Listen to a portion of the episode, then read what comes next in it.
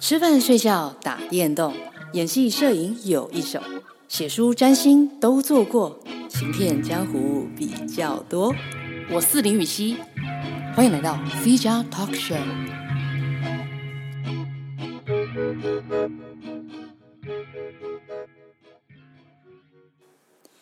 欢迎来到 C 加 Talk Show。哎，很开心你们大家都没有转台耶，继续留在这边听我胡言乱语，真的感谢。其实我发现开始做 podcast 之后，真的还蛮缺梗的。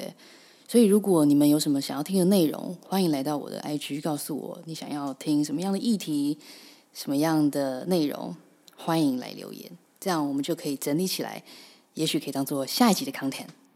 最近大家不晓得过得怎么样？演艺圈的活动呢，就是在微解封之后，稍稍的有一些工商活动。嗯，我前阵子也好不容易做了一样工作，这样，然后见到好久不见的工作伙伴，觉得非常开心。很久没有被书画嘞，我以前一直都觉得自己非常讨厌书画，但那次居然有种兴奋的感觉。总之就是看到大家都健健康康的，就心里很开心。这样，那在上一集呢，我们小聊了一下我在疫情期间玩的一款电动嘛，叫做 Medieval Dynasty 中世纪呃王朝。然后里面有一些很荒谬的规则，就差点激怒我。但是，毕竟我是一个很优雅又有容乃大的女子，所以他那些东西我就尽量忽略它了。然后也很乐观积极的看待这这个游戏的其他优点，然后就呃很 enjoy 这个中世纪的代入感。而且你们有发现上一集我有讲一个亲戚的称谓，我讲错吗？妈妈的兄弟是舅舅，不是叔叔哎！我在上一集一直一直说叔叔叔叔那个梗，就其实是舅舅舅舅。哎，反正都叫 uncle 啊，为什么要分那么多嘞？那这一集呢，我就想我们继续来聊跟电动有关的事情好了，因为我这个人也没什么梗，就分享我最擅长的电动好了。嗯。从小到大玩了这么多电动，我默默的在里面有观察到一些男女关系。嗯哼，男女关系，以前小时候觉得很浪漫，但是长大之后回头想，就觉得其实还挺荒谬的，好像有哪里不对劲哦。这种感觉很像你在检讨前任，就是你跟他在一起的时候，觉得他做什么都好，超浪漫的，可是分手之后就觉得傻眼呢。当时怎么觉得可以啊？现在觉得超不 OK。好，那我现在要拿来讲的例子呢，就是《仙剑奇侠传》跟《太空战士七》。《仙剑奇侠传》跟《太七》是在我那个年代非常经典、非常出色的 RPG。然后呢，我默默的发现他们在人物的关系上面有异曲同工之妙。什么意思呢？就是男主角通常都是在一开始他们没有很想谈恋爱哦，真的就是我是一我是一个冰清玉洁玉洁的男子。我所以，我一心只想要奋斗，然后我没有想要单恋爱，OK。然后，但是不晓得为什么，爱情就有如洪水猛兽的一样向门扑来，而且这些洪水猛兽都长得非常漂亮，然后都会分成三个系：一白魔法系、二武斗系以及三盗贼系。这两款游戏都有哦。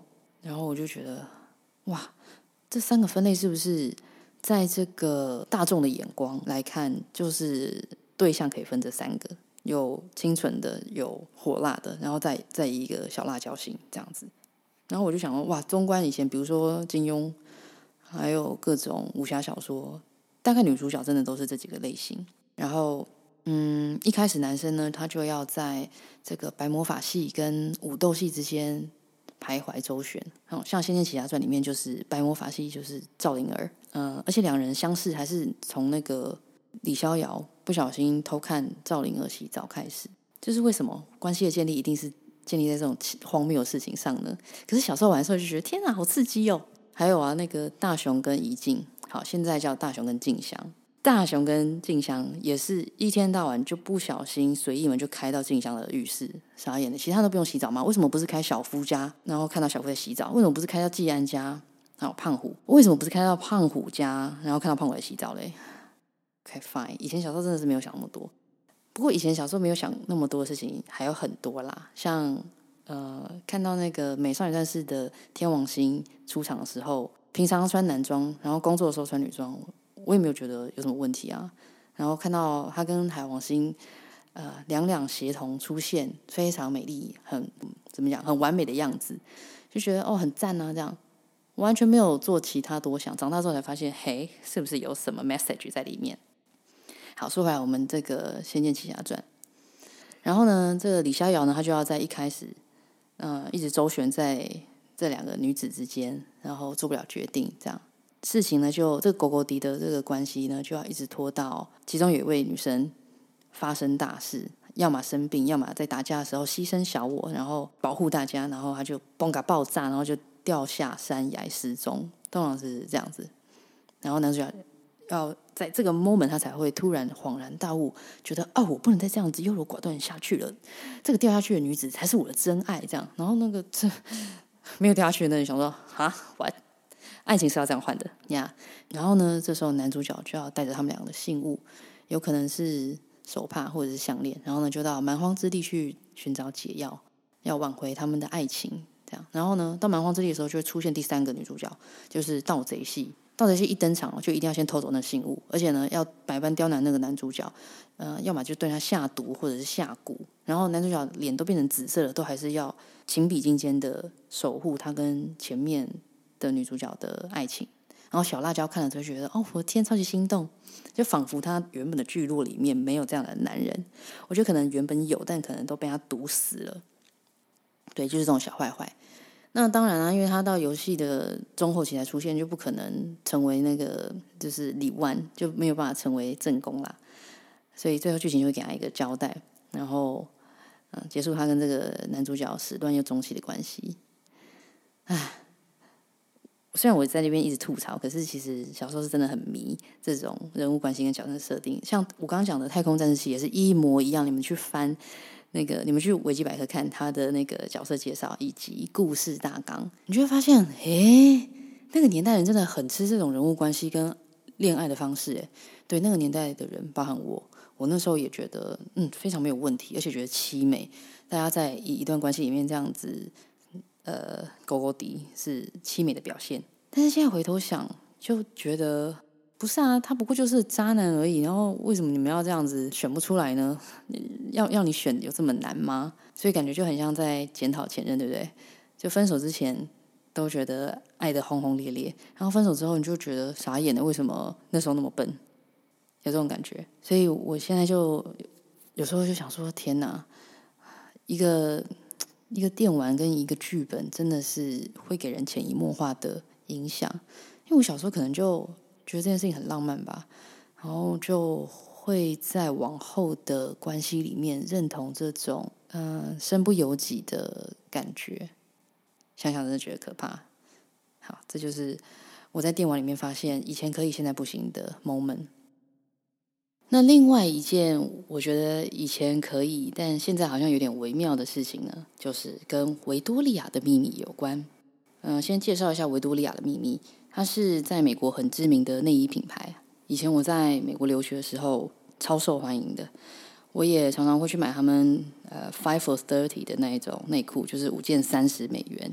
然后还会买回台湾给大家做伴手礼，这样。然后同学都很喜欢。那当时品牌内还有很多 model，我也很喜欢，比如说像 Tara Banks、Heidi Klum。那时候他们两个还有自己的呃 reality show，像 Tara Banks 就有那个 American Next Top Model，然后啊、呃、Heidi Klum 就是 Project Runway。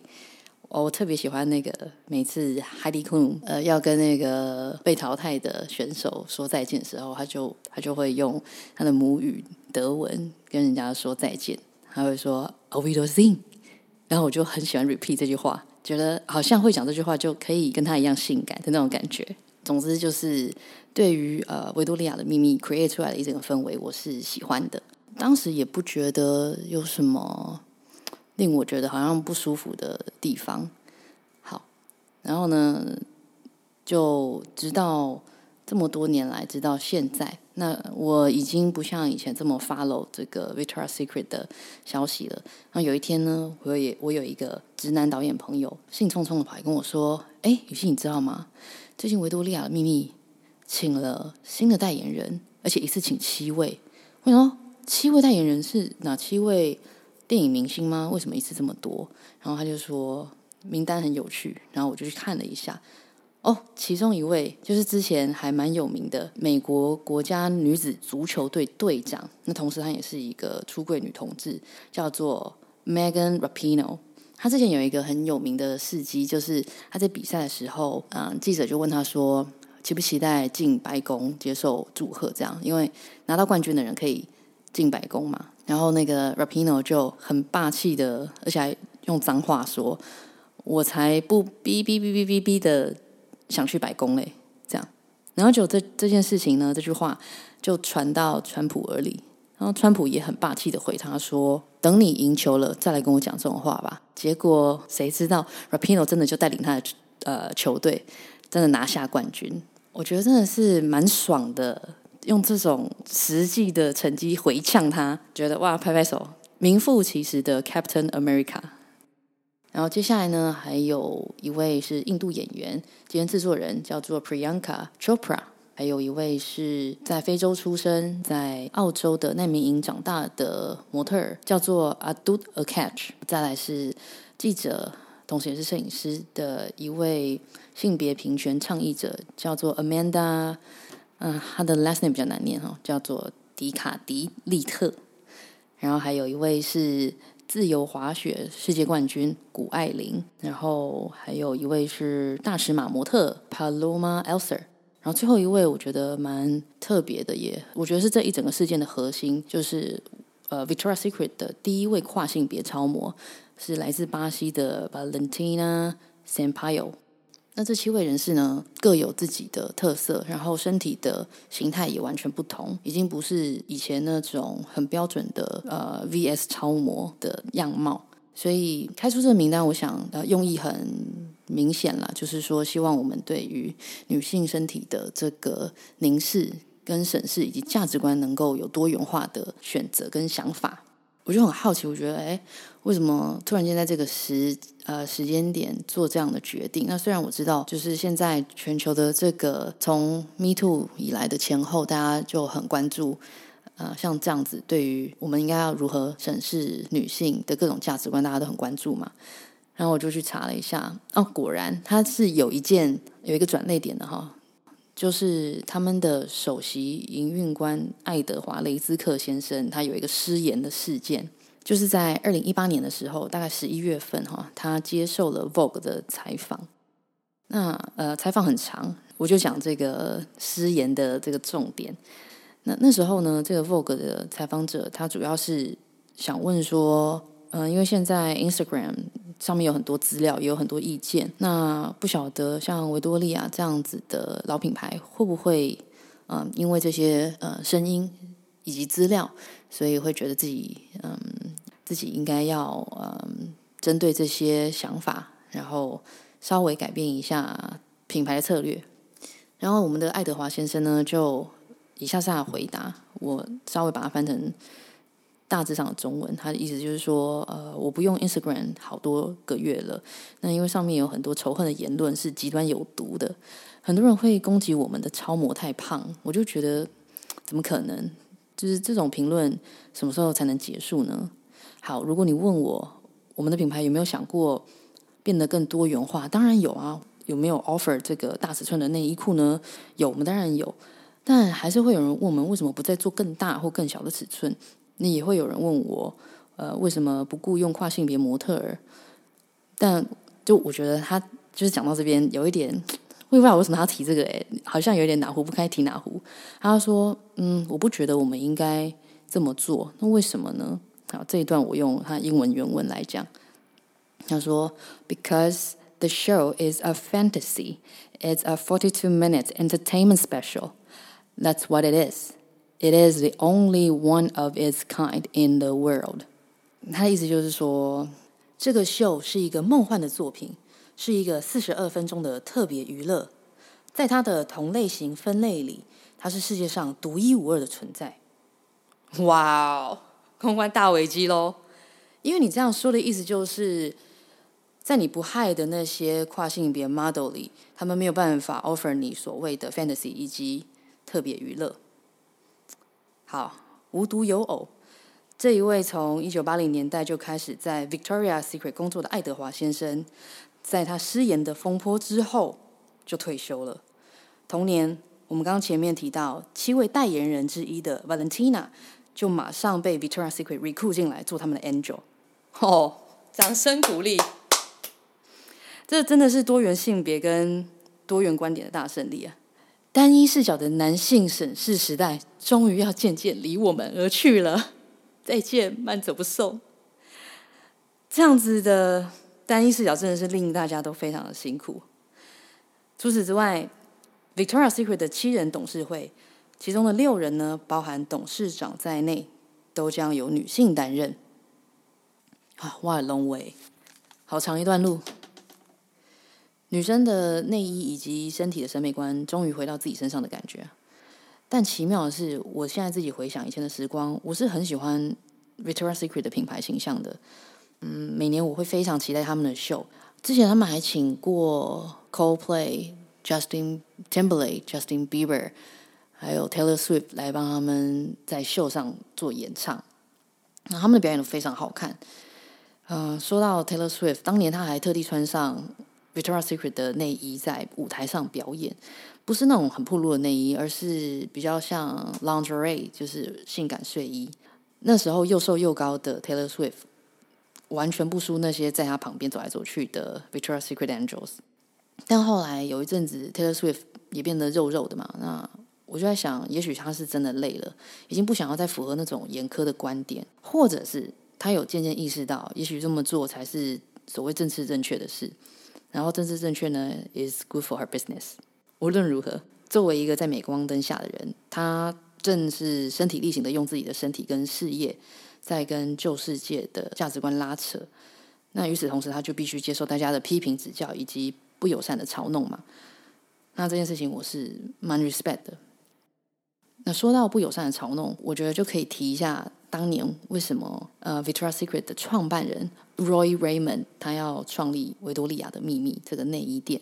据他的说法呢，是有一次他去百货公司帮他太太买内衣，然后在买内衣的时候，他觉得店员的态度，还有整间店的氛围，让他觉得很不友善，有一种好像他是入侵者的氛围，让令他觉得很尴尬。于是他就下定决心，要跟太太一起创立一间令两性，尤其是男性在里面挑选内衣时都不会尴尬的一间内衣店。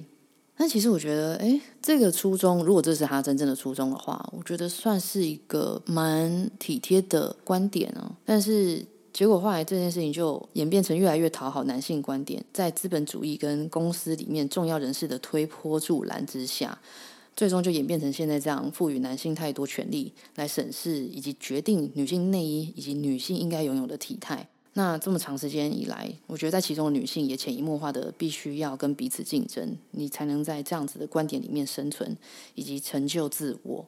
那无论 Victoria's Secret 是不是因为他们的年收入渐渐的在下降，然后呢，在申请破产之后，他们终于理解到，他们需要跟时代共进，不然就要被淘汰了。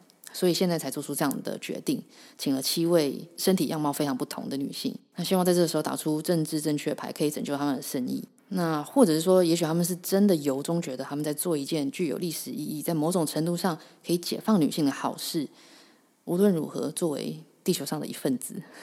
我都是乐见其成。以上呢，就是我自己在电玩以及内衣上面切身体会到的所谓以前可以，甚至是很喜欢，但是现在我却觉得好像有什么微妙之处的事情。希望大家还喜欢今天的内容。那如果还有什么想要听的内容以及议题，欢迎大家来到我的 Instagram，帮我留言，告诉我。也许你们想要多听一点电玩，想要多听一点，maybe 是占星，或者是想要知道演员是怎么一回事，想要知道摄影相关的问题，都欢迎你们来告诉我。那我们就下一集见，Auf Wiedersehen。